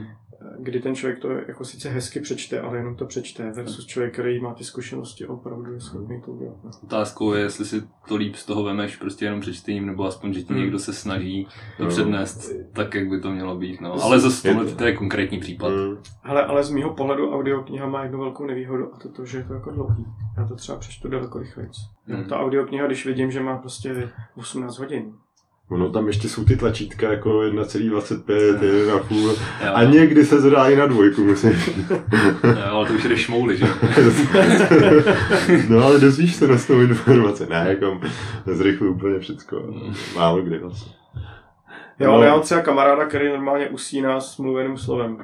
No ale to je super, já, to, já taky jsem jeden čas takhle, mě to bavilo. Já jsem takhle teda doposled Boss, Boss Babiš a to mě přišlo jako hodně velká detektivka, takže to mi přišlo prostě jako krimi úplně skvělý, jako namluvený, no. Sice bohužel obsahově se mi to nelíbilo, ale, ale krimi skvělý, můžu A spalo se ti potom dobře? Já jsem, to, já jsem naštěstí přitom běhal, takže mě to motivovalo víc běhat, takže Běžel si rychleji. pořád. Směrem ke k hranicím. Myslím, že existuje aplikace, která tě taky nutí běhat rychleji a jmenuje se Zombie Run. A, a prý to funguje výborně, protože ona sleduje tvoji polohu a podle toho ti ukazuje, odkud ti jako běží zombíci, jako na mapě a opravdu tě nutí jako přidávat. To bych chtěl ještě augmentovanou realitu, aby se tam pak měl a, a prostě by se jako valil si myslím strašný bomby, jo. Tyhle, to je do- dobrý startup. No vidíš, zombie s augmentovanou realitou a prostě s endomodem to spojíš nebo se stravou a Hej, to budeš lítat jako vítr. Přesně, zátopek hady. Nějaký freerun. ne, hele, takže ne agentura Ilinčev. Mě by zajímalo, jak posouváš třeba i ty lidi, teda máš jich málo, ale jestli se o to snažíš, nebo jak... Když Ale teda nejsi agentura, tak... Já si primárně vybírám lidi, kteří už jsou posunutí. Mhm. Mhm. A mně se osvědčilo nejdřív chválit a pak kritizovat. Mhm. Protože já jsem jakoby, respektive takhle, můj, můj tatík byl takový jako, nebo je, takový despotický, takže, takže my jsme trošku jako s bráchou trpěli, já mám ještě dvojče bráchu. Takže si pamatuju, že, že jako ráno nás budil tím, že nám otevřel oko a přišlo mu to hrozně vtipný. to zní hrozně. A já si, že on to do teďka bere jako velkou zábavu. Takže my jsme měli asi takový podobný dětství. Já se, když jsem měl jít spát a mě byl jsem prostě v tom 12. levelu nej, nejvíc nejdá, než to, to uložit, tak já šel spát zase schození městíče. to je také hezký, jo. No, to, tough love, no. ne, ale tak jako mě rodiče oba mají jako velmi rádi. Bohužel se to někdy projevuje trošku jako zvláštním způsobem. Ne, takže já si, já si dávám pozor na to, abych jako, pokud vyloženě není nějaký jako průser s proměnutím, tak, eh, tak řekl, hele, já, já většinou vytýkám stejně jenom drobnosti. Hmm. Jo, protože pokud, já, pokud, budu, pokud musím vytýkat nějakou důležitou věc, tak to je chyba na mé straně, že jsem to blbě zadal. A pokud jsou to drobnosti, tak si myslím, že je důležitý tomu člověku říct, hele, v zásadě v pořádku, všechno to vypadá super. Tady, Ale jsou, příště. tady jsou dvě nějaké věci, které by se mohly dát udělat jako líp. Tak ono samozřejmě chyby se můžou stát, no ale měli Ale by to se normální. opakovat, No, no jo, i jsme se bavili s Honzou Řezáčem a on říkal, pro mě je důležitý, aby lidi se nebáli dělat chyby. Přesně tak. Hmm, Tak ona evoluce je vlastně série chyb. jasně. no. Jak třeba ty lidi motivuješ, nebo přistupuješ k takovýmhle věcem? Ale snažím se jim nedávat jako šibeniční termíny, byť teďka to moc nejde. A asi penězma, no. Hmm. To asi jo, funguje. protože já, já nebudu ten typ, který jim bude platit kulečníky a, No nemáte tady na- fotbálek, no. Jo, tak a ono ty lidi tady ani nejsou, jo, takže, Jasný, takže jasný. říkat jim máte kafe zadarmo a koupím vám jednou za týden pizzu, moc nedává smysl. Hmm. Spíš, spíš si myslím, že jako ty peníze čím dál tím míň hrajou roli, a, aspoň teda jako v naší profesi, protože všichni už vyděláváme relativně jako nadstandardní peníze a v té chvíli podle mě největší motivace je za A zodpovědnost a za B flexibilita v tom, jak si to ten člověk udělá. Hmm. A taky třeba hm, nějaká zajímavost těch zakázek. Já jsem koukal, že pracujete i pro zahraniční klienty, nebo? Ale já jsem to omezil, protože my jsme měli jako hodně klientů třeba z Ameriky, ale tam je posun v lepším Hmm. hmm. případě 6 hodin, když jsou na Jo. východním pobřeží. Ale vím, že jsem dělal s firmou v Silicon Valley a tam byl posun 9 hodin, takže já jsem šel večer na trénink a oni si dělali první kafe. A často to bylo tak, že jsme potřebovali si prostě něco probrat, takže já jsem pak byl od 9 do 10 v práci, což ve chvíli, kdy člověk jako nemá rodinu, tak se dělat dá, ale pak když jako vidím děti jenom spící, tak, eh, tak to není moc fajn. Takže jsem to trošku jako odříz. Hmm. No, samozřejmě ideální klienti jsou třeba z Jihoafrické republiky, která je na stejném časovém pásmu. A jak třeba komunikujete, jaký nástroje pro práci máte, když to vlastně takhle nevidíte? S kolegama nebo s klientama? No, Oboje. oboje. Eh, S kolegama přes Trello, přes maily, přes Skype, telefony, Slack občas, ale spíš máme nějaký nástroj, který zvlášť mě jako švihají bičem nad hlavou. Ať už je to Trello, nebo Asana, nebo Teamwork, nebo něco takového. Basecamp. Máte třeba i nějaký týmový stand-upy, nebo je to vždycky one-to-one? Takhle, mívá, míváme, mně se docela osvědčilo mít nějaký jako hangout cally s klientem a s kolegama najednou, Mhm. kde se nějak jako se synchronizováváme. Mhm. Ale že bychom se synchronizovali jenom týmově, to ne. Jo, protože já většinu těch věcí stejně řeším projektově, není to tak, že ty lidi jako mám v úvozovkách zaměstnaný, ale vždycky si řekneme, hele, mám tady projekt, chceš, nechceš, má to být tehdy a tehdy, Mhm. bude se dělat to a to, za tolik a tolik peněz. Takže máš vybraný nějaký okruh prostě profíků, se kterými spolupracuješ a, a prostě vždycky podle, podle typu projektu. No, mně to přijde flexibilní, je, je Mhm. to podle mýho férový i vůči klientům, protože nemusí platit za plonkový období, kdy Hmm. Jasně. jako se nic neděje. Mhm. Takže Nestává se ti pak, že kvůli tomu musíš třeba odmítat? Je, že, že to není komu dát vlastně v nějakém tom... To se mi stává, no. To se mi stává a stává se mi to bohužel častěji. Respektive, bohužel, bohu dík, už si myslím, že může být jako vybíravý v zakázkách. Ale dost často ty klienti říkají, že mi dají víc peněz. A já říkám, že mě ten projekt jako za A musí nějak jako naplňovat. Neříkám bavit, ale naplňovat. Musí to mít nějaký jako cíl, jako který zlepší, teď to řeknu nadneseně, ale jako zvětší dobro jako ve společnosti. Takže když za mnou přišli zbrojaři, že chtějí redesign asi sedmi webů, tak já říkám, já vám nebudu optimalizovat na špatný mini, aby si jich koupil víc lidí. jo, to je jako drsný příklad, ale fakt jako reálný. Jo. Mhm. Mhm. Takže někdy to prostě odmítám kvůli nějakým etickým věcem. Máš někdy- třeba naopak i nějakou jako srdcovku, jako nějaký obor? Co třeba No, naopak? hele, mám teďka, to je taky jako trošku kuriozní, já jsem měl klienta, který dělal exekutora, což teda jako vymyká tomu té etice, ale Takže smážem tady A- já jsem mu předělával web, nebylo to, nebylo to tím, že bych jako chtěl mořit nějaký chudáky. Nicméně to bylo, já nevím, to je jako jak šest let na zpátek, možná sedm. A, a on přišel s tím, volal mi a říkal, hele Ondro, mě už ta exekutořina moc jako nebaví. A mě začalo bavit jako vařit pivo. Já jsem si teda jako řekl, že si udělám mini pivovar a potřebuju na to nějakou firmní identitu. Což já už jsem jako, jsem odříz, dlouho jsem to nedělal, ale je dobrý si jako tohle trošku odpočinout. No, takže místo toho, abych koukal do čísel, sledoval grafy a, a někde něco nastavoval, tak, tak jako kreslím rukou a, a řeším prostě etikety, jak baňata má být lahev. Je to takový jako příjemný odpočinek. Mhm. Jo, a už, už dopředu jsem prostě říkal, hele, já ti to dám za nějaký jako legrační peníze, protože já na tobě nechci vydělat, pro mě je to spíš jako záležitost jako fajnová, kdy si odpočinu, dostanu nějaký jako prostor na nějakou vlastní kreativitu. Takže vlastně ani on, ani já nevíme, kolik to bude stát.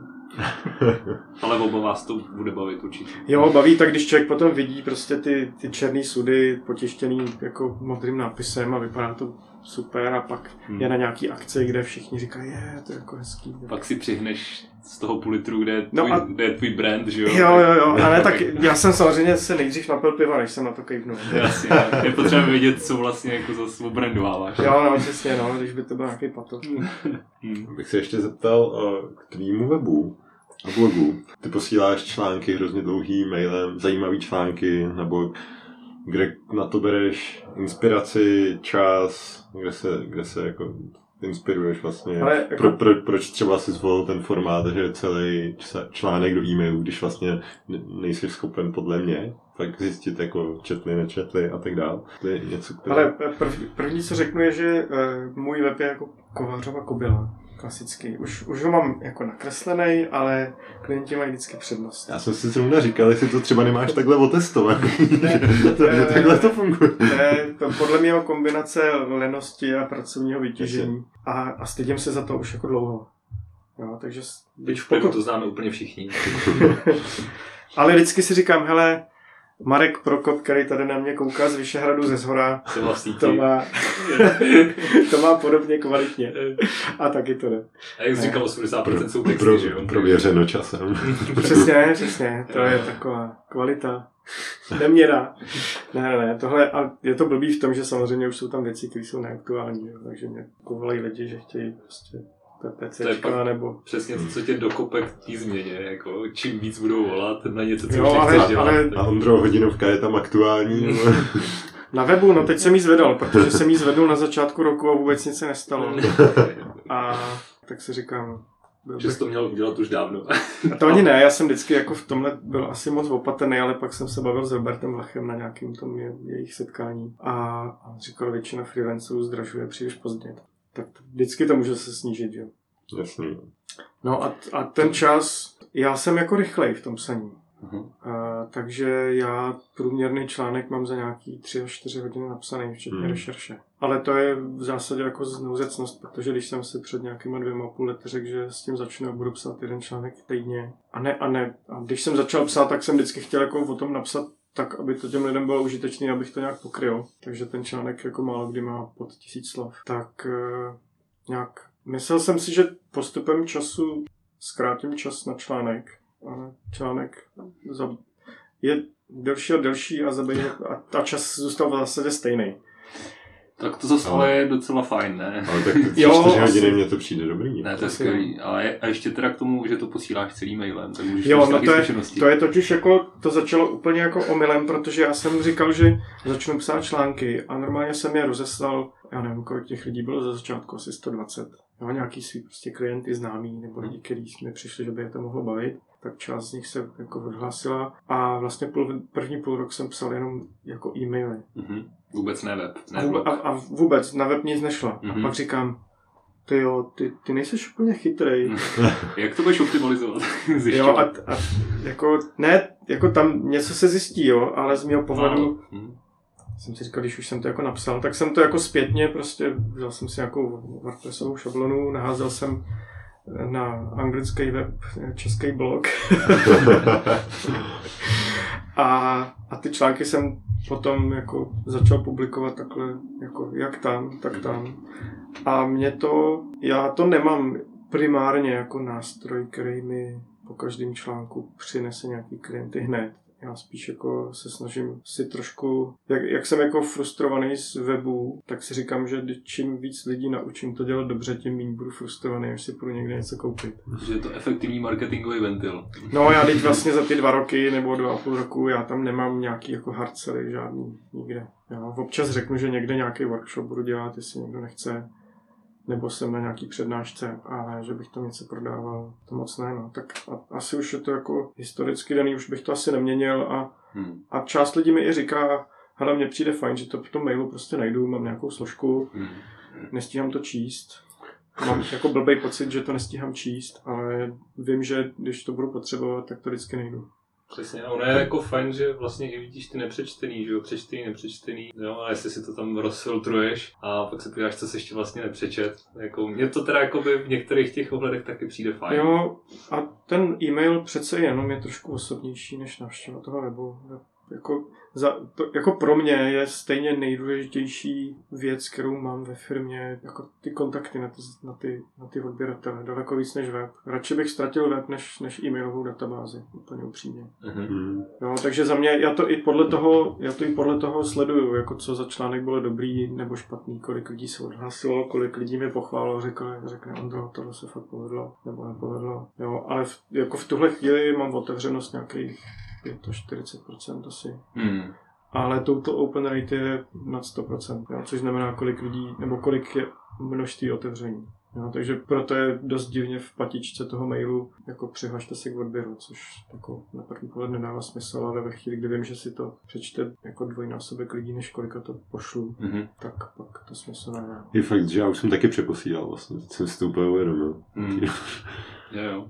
Ale no, k té inspiraci, protože máš to takový fakt hezky zajímavý pestrý, víc se to všechno točí okolo, okolo té efektivity, ale tu nějaká psychologie, tu nějaký test, tu nějaký kopy, tak to mi přijde totiž, my s tím bojujeme třeba taky, jako o čím psát a tak, tak jak ty to Ale já s tím nebojuju, protože já mám v telefonu, mám v Evernoteu uh, poznámku, kam si píšu vždycky, když mě něco napadne. A že by mi ten seznam se krátil, to se říct moc nedá.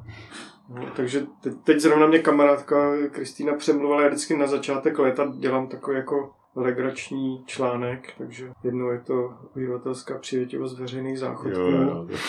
Po, po druhé je to o, o uh, ry, rychlosti pořádání hamburgerů nebo hot dogů. A takže příští newsletter bude o vysavačích. Mm. A co třeba ještě tvoje koníčky, tak ke konci. Tak Ale- víme, že otužování jsme viděli na kolínským barkem, předváděl. Jo, jo, no, tak pořád jsem jako žabař v tomhle trošku. No. No, Otužování mě baví, to je, to je taková už stálice, už to dělám vlastně přes rok. To je jako příjemný, byť se jako manželka stěžuje, že jí funěním jako budím ráno. A dělal jsem bojový sport, než se mi jako podělalo rameno, ale chci si jako... Teď se to zlepšilo, tak uvidíme, no, jestli do toho černého to jako doplácám. A občas jsem tancoval, no, to už taky teďka moc není. Mhm. Jsem byl pečený, vařený. A jsme teda byli někde v- ve Španělsku na kongresu. A příjemný to bylo, ale čas už na to není. Tak on, když má člověk dvě děti, že jo, Mm. tak to prostě jako, ta energie pak jde prostě trošku někam. Já- jinam. Z a mého ještě pohledu, když s nima musí vyjednávat. z mýho pohledu děti jsou ta nejlevnější věc, která se stane tou nejdražší v roce. No, Protože to pořízení dětí je otázka pár minut. A pak za děti dáte všechno, co máte. Že? Za mě, za mě jsou děti jako zvýrazňovač emocí. Hmm. A, ať tam nebo tam. Já jsem nikdy nebyl tak naštvaný jako na vlastní děti, protože jako nemůžu mlátit moc. A, ale zároveň jako takový pocit takového štěstí, který mám prostě, když mě jako poňuchňají nebo se jim něco povede, tak to jako se nedá ničím nahradit. Takže, takže ten život dostane takovou jako hezkou perspektivu a ta práce už není to nejdůležitější. Mě by ještě zajímalo, jsi samozřejmě vystudovaný architekt, tak jaká byla ta cesta, nebo kdy, kdy jsi vlastně rozhodoval, uh, proč jako vlastně šel do UX? Hele, já jsem nedostal moc na výběr na jakou školu, protože my jsme jako z rodiny architektů a ta tam donedávna měl architektonickou firmu a strýda to taky architekti. A, takže když jsem jako neměl nějaký jako výrazný preference, tak tatík říkal, budeš architekt a předám ti firmu, bude to úžasný. A já jsem v průběhu studií, samozřejmě úžasně jsem si vybral nejdelší školu, co existuje delší než medicína. A v průběhu studií jsem zjistil, že vlastně to navrhování baráku je asi 10% a zbytek je poměrně jako velká řehole, Hmm. ať už je to vyběhávání 30 povolení, koordinace Já, všech je. subprofesí, eh, různý dozory na stavbách, kdy všichni dělají nějaký malý domů. No, Dají, dají méně izolace, zalejou to betonem a pak řeknou, no přece to nebudeme jako zase rozbíjet. To máme termín. Hmm. Tak to, to mě jako štvalo na tom a začalo mě bavit ty věci prezentovat. Takže jsem se vyžíval spíš v plagátech a, a v nějaký jako Mhm. grafice. No a pak jsem po škole vlastně jsem trošku s odřenýma zádama eh, složil jako ateliéry, státnice. Pak na mě teda prezident komory architektů, který chtěl papírový model a výkresy a viděl 3D modely v nějaký virtuální realitě, tak na mě asi po dvou hodinách řval, vám já to nikdy nedám. Takže to bylo takový jako krušný trošku. No a tím skončila vlastně moje architektonická kariéra. A takže jsem tak nějak jako plynule přešel před, jako do grafiky a, a do webo, webových věcí. To, co tě bavilo. To, co mě bavilo, Mhm. a pak jsem zjistil pár jako nepříjemnýma zkušenostmi v tiskovinách, když jsem něco neudělal dobře, klient to odsouhlasil a pak se to celé házelo do stoupy, že ten tisk je Sice je to jako krásná profese, ale s ohledem na to, jaký jsou tam marži, marže a, a že občas se něco nepovede, tak to bylo takový nepříjemný. Takže jsem víc jako spíš z bezpečnostního hlediska přešel na web, kde se to dá vždycky trošku opravit jako rychlejc. A navíc na tom upravování se dá vydělávat, že? A to taky. A, no a pak jsem vlastně zjistil, že hezký neznamená jako funkční, nebo efektivní, nebo vydělávající. Mhm. Jo, kdy prostě ty věci jsem navrhoval pocitově a říkal jsem si, jo, to je prostě umělecký dílo, to bude jako úžasný. Přesně, všechno je to boží. Kdo by na to nechtěl kliknout? A jak No. třeba ta jakoby právě uh, kariéra nebo teda to dlouhý studium architektury pomáhá dneska třeba v tom UX, je tam něco, nějaký prolnutí? Ale mě to, mm, je, jednak ty designové principy jsou tam překvapivě docela podobný. A já si vždycky říkám, že ten barák se od webu až tak úplně neliší. Jo, že stejně jak to musí jako technicky fungovat, tak ten barák taky musí mít nějakou stati- statiku, aby to nespadlo. Mhm. A pak nějak vypadá a pak se v něm nějak žije. Mhm. Jo, takže to, že vypadá hezky zvenku, ještě neznamená, že bude jako užitečný zevnitř. Funkční. Jo, Hmm. a, a potom jako jsou takové niance, jako že když uděláte špatně kuchyň, tak tam ta holka jako denně naběhá třeba o 3 km víc, protože lítá mezi lednicí s porákem a, a prostě pracovní plochou. To je pravda, že u webu nebude o, o moc jiný.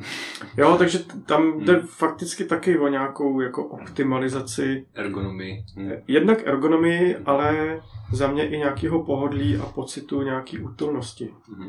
Jo, protože jedna věc je, jak to fyzicky funguje, ale kdyby to bylo jenom o tom, tak, tak máme všichni funkcionalistické baráky, které Mhm. sice vypadají úžasně, ale nedalo se v nich jako nikdy moc bydlet. Jo, takže prostě do Tugen Hadvily začal, začal zatýkat asi tři roky od výstavby Mhm. a nedala se vytopit, protože měla jenom ohromný okna a nic k tomu. Takže to, jako ty paralely tam jsou. Popravdě jeden z článků, který teďka taky mám v Merku, je UX architektury, kde jsou přesně takové ty věci, jako že máte sice hezký záchody na čidlo, ale když si potom sednete na mísu, tak kadíte ve tmě a do toho máváte před sebou rukama. Že? Mhm. tak to ti doporučím zajít ještě domů Mojči, než to napíšeš. Tam je takový skvělý záchod, tam je asi 20 tlačítek, různý stupně masáže, teploty, vyhřátí prkínka. To, jako, je to tady na míráku, tak já tě tam kvůli nepak. Pro silné povahy, jo. Tak Jo, mě japonský, neláká. japonský záchody a la Homer Simpson.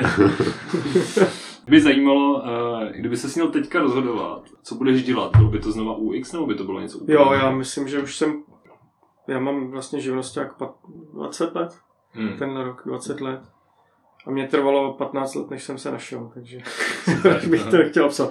Pro mě, pro mě je to jako, jako nejlepší profese. Já jsem se bavil s kamarádem, který dělá vlastně art direktora. A on říkal, já bych to jako UX taky zkusil, tak začal něco jako dělat a a říkal, mě to tak strašně nebaví.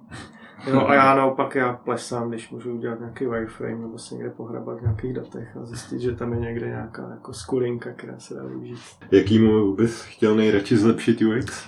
Hele, asi, no takhle. Já si myslím, že nejvíc to potřebuje státní zpráva, ale tý bych to dělat nechtěl. Eh, jo, v- v Americe třeba mají jako designový systém pro veškerý weby státní zprávy, který je velice robustní a dobře udělaný. A myslím si, že tady to jako strašně chybí, protože to je vidět třeba i na, na brand identitách měst. Každá to má úplně jinak. Souhlasím. A není v tom žádný koncept ani na úrovni toho města a pak ve chvíli, kdy se to všechno spojí dohromady, To vypadá strašně. jo, tak končí to tím Czech Republic, Czech Republic, nebo jak to říkáte. A když už teda jsme u tohohle, tak co máš na čele teda naopak nejradši? Ale já trošku nejsem úplně patriot, že jsem žil docela dlouho v zahraničí, Aha. ale za mě asi humor. Humor, Hmm. super. Aha. Jo, my, mně přijde, že máme velk, velmi dobrou vlastnost si více, víceméně z jakýhokoliv průseru udělat legraci a to si myslím, že nás jako hodně drží nad vodou. Jo, jo, Zvlášť teď. A kdyby se směl znova narodit, tak do jaký země bys chtěl? Hele, asi Kanada. Protože mi přijde, že to je taková příjemná kombinace hezký přírody, ale říkám, nikdy jsem tam nebyl a možná je to opravdu jenom nějaká moje vybájená představa. Ale že jsou tam ty lidi daleko víc v pohodě než v Americe, kde se buď střílejí nebo chodí k psychiatrovi. A, Hmm. a ty lidi jsou tam tak jako na, na pohodu. No. Tak to se dál zeptám, čím si v poslední době někomu dělal největší radost. Ale já si myslím, že je dobrý si dělat radost sobě. Protože to dělá To potom dobrý. radost v ostatním. Když já budu zapšklej, tak, tak se to jako projeví i na venek. Já se snažím asi dělat radost nejvíc dětem a rodině. No. Klientům taky, ale hlavně tě, ty to baví hlavně jako z peněz, co se týče tam nemá smysl masírovat nohy a, a posílat jim nějaký jako megadary. No. Ale spíš, spíš eh, já mám jako taktiku nejet na megadary, ale spíš každý týden něco jako přinést nebo něco jako koupit tuhle kitku a tam prostě něco. Dělat radost častěji. Častěji v malých dávkách, Tak. protože z psychologického hlediska ten člověk to potom jakoby Jo, jo, jo. víc oceňuje, než když jednou za rok dostane nějaký megadárek. Když na to pragmaticky, no, ono to rychle vyprchá. Já Tvrdý data, Kuvine, tvrdý já, data. já, jsem třeba, já jsem třeba čet studii, kdy se zjistilo, že lidi se nejvíc těší nebo mají nejlepší pocity před samotnou dovolenou při plánování. Mhm. Nebo třeba podobně nej, nej, největší uh, plezír máte, když otvíráte jogurt, tak když to víčko jako trháte od toho jogurtu. Ne když si dáváte, ne když si mícháte ten jogurt, ne když si ho dáváte do pusy, ale když odtrháváte to víčko. Tak do téhle studie já nepatřím. Ale já ji musím potvrdit, protože kamarád má malou holčičku a on jí omylem rozdělá ten jogurt a se úplně to začala brečet, ne, prostě. A co děláš, to si to nemohl nechat rozdělat. Aha, je takhle. Hm. A přitom s tím samotným jogurtem se nic nestalo. No samozřejmě. Mě by teď ještě zajímalo, co bys vzkázal svému 18-letému já. Začni dřív psát. Mě to, mě to asi jako nejvíc posunulo, protože to člověka nutí si jednak utříbit ty myšlenky a pak ve chvíli, kdy bude vědět, že to přečtou všichni okolo, včetně nějakých jeho konkurentů a lidí, kteří ho v tom můžou vykoupat, tak si dá sakra pozor, aby si to všechno ověřil. Mhm. A myslím si, že Seth Godin doporučoval i dětem, jako malým dětem, aby si psali blog, byť jako to z pohledu dospěláka budou nějaký žvásty puberťánský, tak si myslím, že pochopitelný a přesvědčivý formulování vlastních myšlenek člověka posune v tak m- velké množství oblastí, že Hmm. je málo co, co jako bych doporučil víc. A máš ještě nějaký typy k výchově, třeba když máš teda ty dva Výchově vyjednavače? dětí? No, Hele, my máme s manželkou trošku odlišný způsob, ona je trošku jako větší gestapák, já, jak ty, ale já myslím, že nebudete tam je, poslouchat, že ne? Zle, zlej a hodnej policajt. ne, ale já myslím, že to je adekvátně s tím, čím díl s těma dětma člověk je, tím asi je méně trpělivý. Já když mám děti den, tak ke konci taky vypadám jak prostě velitel SS. Eh, ale a teďka najela na nějaký jako červený a černý puntíky za jako dobrý a špatný věci. A to, jsem, to, to zatím funguje překvapivě. Byť je to, říkal jsem si, ty děti jsou ještě malí, to jim nějaký puntíky můžou být jedno. Ale mně se hodně osvědčilo, eh, když jsem trošku jako přednaštvaný, tak se jako, jako rozdejchat, abych se trochu uklidnil. A pak se ptát těch dětí, jako proč si tak chovají. Někdy je to těžký, ale ale člověk občas zjistí, že to je nějaká prkotina, která se dá v klidu vysvětlit a nejsou z toho potom nějaké jako nervy a brekot a podobně. Počkej, to je taky ale výzkumnická metoda, ne? Proč, proč, proč? Jo, no, jasně. So, sokratické dotazování. Jo, ale někdy, ně, někdy samozřejmě, když děti dělají bugry, tak, tak to vezmu z jedné vody na čisto. Otužujou se taky? Hele, otužujou, otužujou, to jsme teďka vedli debatu. A protože tam si nějaká moje kamarádka stěžovala, že její dítě má nějaké jako exémy a alergie. Já jsem právě říkal, že na to je to skvělý. A ona říkala, že to dítě asi nedonutí a my, já to mám klasicky prostě za nějakou odměnu, takže my tomu říkáme doma otužovák. Mhm. A když se prostě končí sprcha jako studenou, tak, tak už ta starší Mia, ta už, ta už počítá a ty dělá radost, když jako překoná rekord. To jo, ten většinou řekne "Jí, jedna a leze pryč. jo, ale, ale dostávají za to nějaký sladkosti. Někde se začít musí, že jo? Jo, tak a mladý stromky se líbí ohybají, jo. jako mě to je sympatický, já se odtužu takhle, já se studenou sprchou sprchu už přes dva roky, takže mi to přijde, že to je prostě skvělý, mě to vždycky nakopne. úplně. A Já jsem to- včera byl na konferenci a, a mě překvapilo, kolik, nebo polovinu času jsme se bavili o tomhle. Jo. Hmm. Petr Šimunek z Forbesu, který to uváděl, tak ten říkal, že si ráno dává studený sprchy, takže s tím jsme se bavili. A pak jsme se bavili vlastně s Rostou, který taky říkal, že jako do toho jde, tak když jsem říkal, že dělám Wim Hofovou metodu, tak on. Ano a teď se chystá někam na nějaký workshop, eh, workshop do Bratislavy. Takže začíná to být poměrně jako velký trend, protože ono se fakt ukazuje, že ta studená voda má jako velmi pozitivně. Přitom je to taková blbost, že jo, kterou vlastně instantně si může každý doma úplně zadarmo jako prostě dopřát, no. A je no, to, je jako oproti třeba kryosauně, která stojí No. poměrně jako velký peníze, člověk je tam 4 minuty, nevím, kolik to stojí, jestli 300 nebo něco takového. Hmm. Tak tohle je samozřejmě, a mně přijde, že v té vodě se člověk víc ochladí. no. To byl včera na tom performance Hmm. 2020. A nebyl s náhodou ten, co odešel z té stage? To jsem byl, no. Já jsem koukal na Twitteru, tam cože? To jsem, no já jsem to, já jsem to řekl jenom té holce vlastně v Jak to- backstage. A říkal jsem, no tak chtělo by to něco, aby ty lidi jako trošku spozorněli. Tak si říkám, hele, tak, tak dobře, tak jsem přišel na stage, teď jsem se tak po těch lidech jako rozhlíd, pak jsem odešel zase zpátky. A všichni, ježiši. A pak mi ty organizátoři říkali, prostě peklo, peklo v režii. Co se děje? Nejde mu klikač, nemá slajdy. Co se děje? Nejde mu mikrofon. Ježíši Kriste, proč jde pryč? Zastavte ho. Backstage, backstage, musí zpátky. Backstage jenom. Ha, ha, ha, ha. nejtemnější chvilka režiséra. Jo, jo, no, tak z toho měli trošku infarkt kluci. Já jsem jim to neřekl, že jo, ještě se trošku hajzl. V backstage říkal, neřekneme jim to, a ne, ať si to užiju. Tam jako pozval toho Ilinčeva. Přesně keynote, ty odejde po pěti sekundách. To je skvělý, to je Jo, a skvělý. pak jsem přišel a říkal, no tohle jsou vaši potenciální zákazníci, který navštíví špatnou vstupní stránku. To je skvělý, to je jako skvělý. Nedá se to dělat víc než jednou samozřejmě. Jo, jo. Já si myslím, že to je skvělá pecka na zakončení tohohle dílu. Dejte mi vědět, jestli se podcast líbil a jestli vy chcete udělat fakt radost. Tak sdílejte, komentujte nebo mi napište hodnocení na iTunes.